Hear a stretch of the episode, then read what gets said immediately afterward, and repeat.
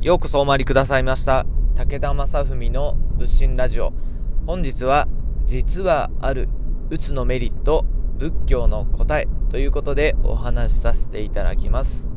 皆さんいかがでしょうか？うつうつ病というとですね、えー、何かこう良くないものなイメージお持ちじゃないですか？えー、うつというのはですね、えー、実は良くないこと苦しいことだけじゃないんだよえ実はいいこともあるんだよということを、え、今日はお勧めしていきたいなと、え、お話ししたいなと思っております。え、私はですね、お坊さんで、え臨床心理士、カウンセラーもしてるんですが、実はですね、お寺に帰る前は精神科病院で働いておりました。えなので、うつ病の方のカウンセリングとかね、え心理検査とか、まあいろいろしてたんですが、で、その時はね、うつ病のこうケアうつ病からどうやって回復するかっていうことをずっと頑張ってたわけですよ。まあ皆さんね、えー、苦しんでるし大変なんです。でただねなかなかねやっぱ時間がかかったりとかうつ病の回復っていうのは大変なんですよね。ゆっくり休んでいただいてお薬飲んでカウンセリングしてとこうまあいろいろやるんですがスムーズにね、回復される方もいらっしゃるんですけど、時間かかる方もやっぱりいらっしゃるんですよね。で、そういう時大変だなと思うんですがね、えー、その後ですよ、私はお寺に帰ってお坊さんやってて改めてね心の病って何だっていうことをこう考え直す機会っていうのがいっぱいあったんですよね。というのも仏教では生老病死といって私たちが病気になるっていうのはこう、まあ、当たり前のことだと。えー、年を取ってね病気になって死んでいくっていうのは当たり前だともう避けられないものなんだというふうにこう考えるわけです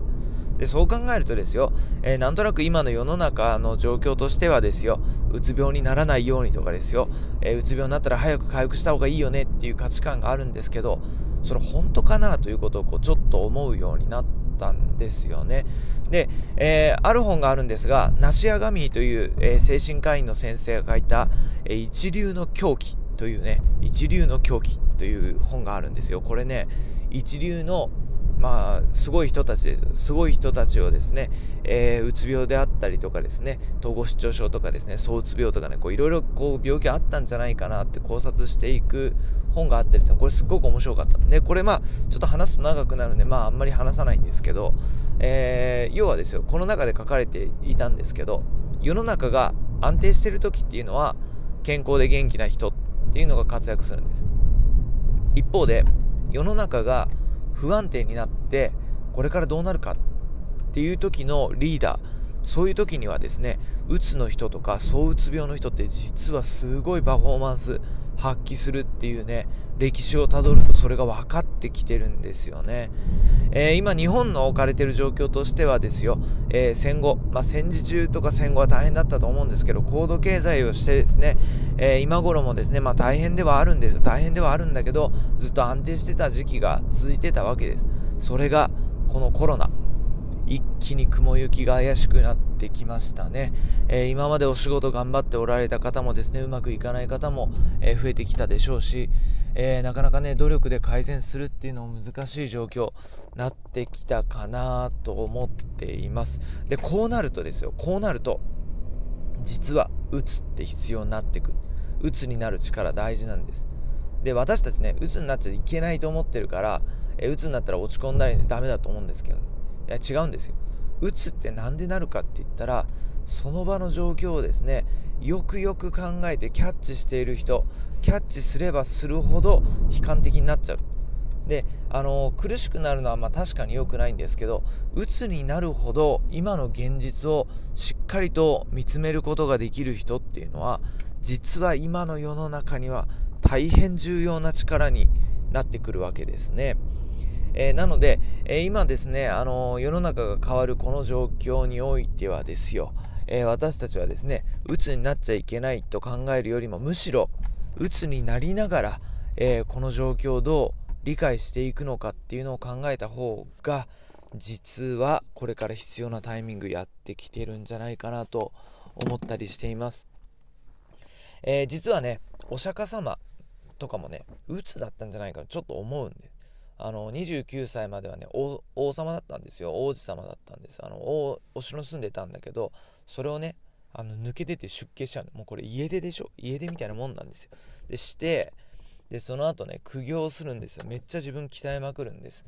でだけどその中で悟れなかったんですよね。で最後35歳で、まあ、悟りを開く直前っていうのは実はですねちょっと僕うつ病っぽいとこもあるんじゃないかなと思って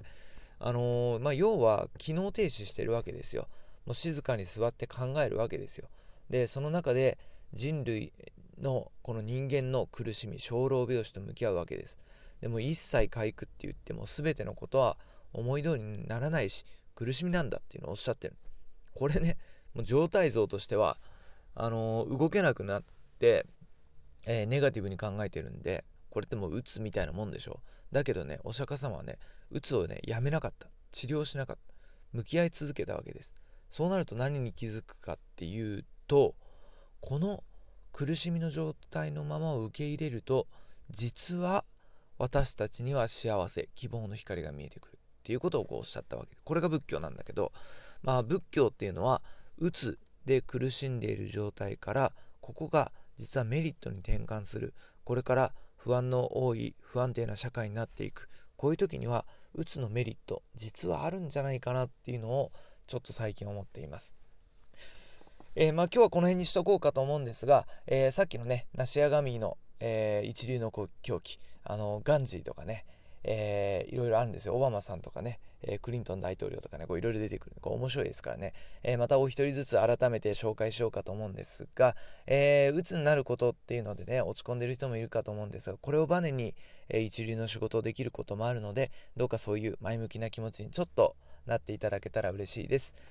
えー、この仏心ラジオではですね、仏教と心理学から皆さんがちょっと元気に、ちょっと人生が幸せになれるような発信、続けていこうかと思いますので、えー、興味ある方はですね、是非チャンネル登録は違うな、えー、フォローかしてくださいね。で、YouTube もしてるので、えそちらはですね、チャンネル登録していただけると嬉しいです。はい、えー、それでは最後までお聴きくださりありがとうございました。えー、今日ね、ちょっと運転しながらだったんでうるさいかもしれないんですが、ちょっと実験的にいろいろ試してみようと思って、えー、今日もね、ありがとうございました。またお参りいただけるのをお待ちしております。ありがとうございました。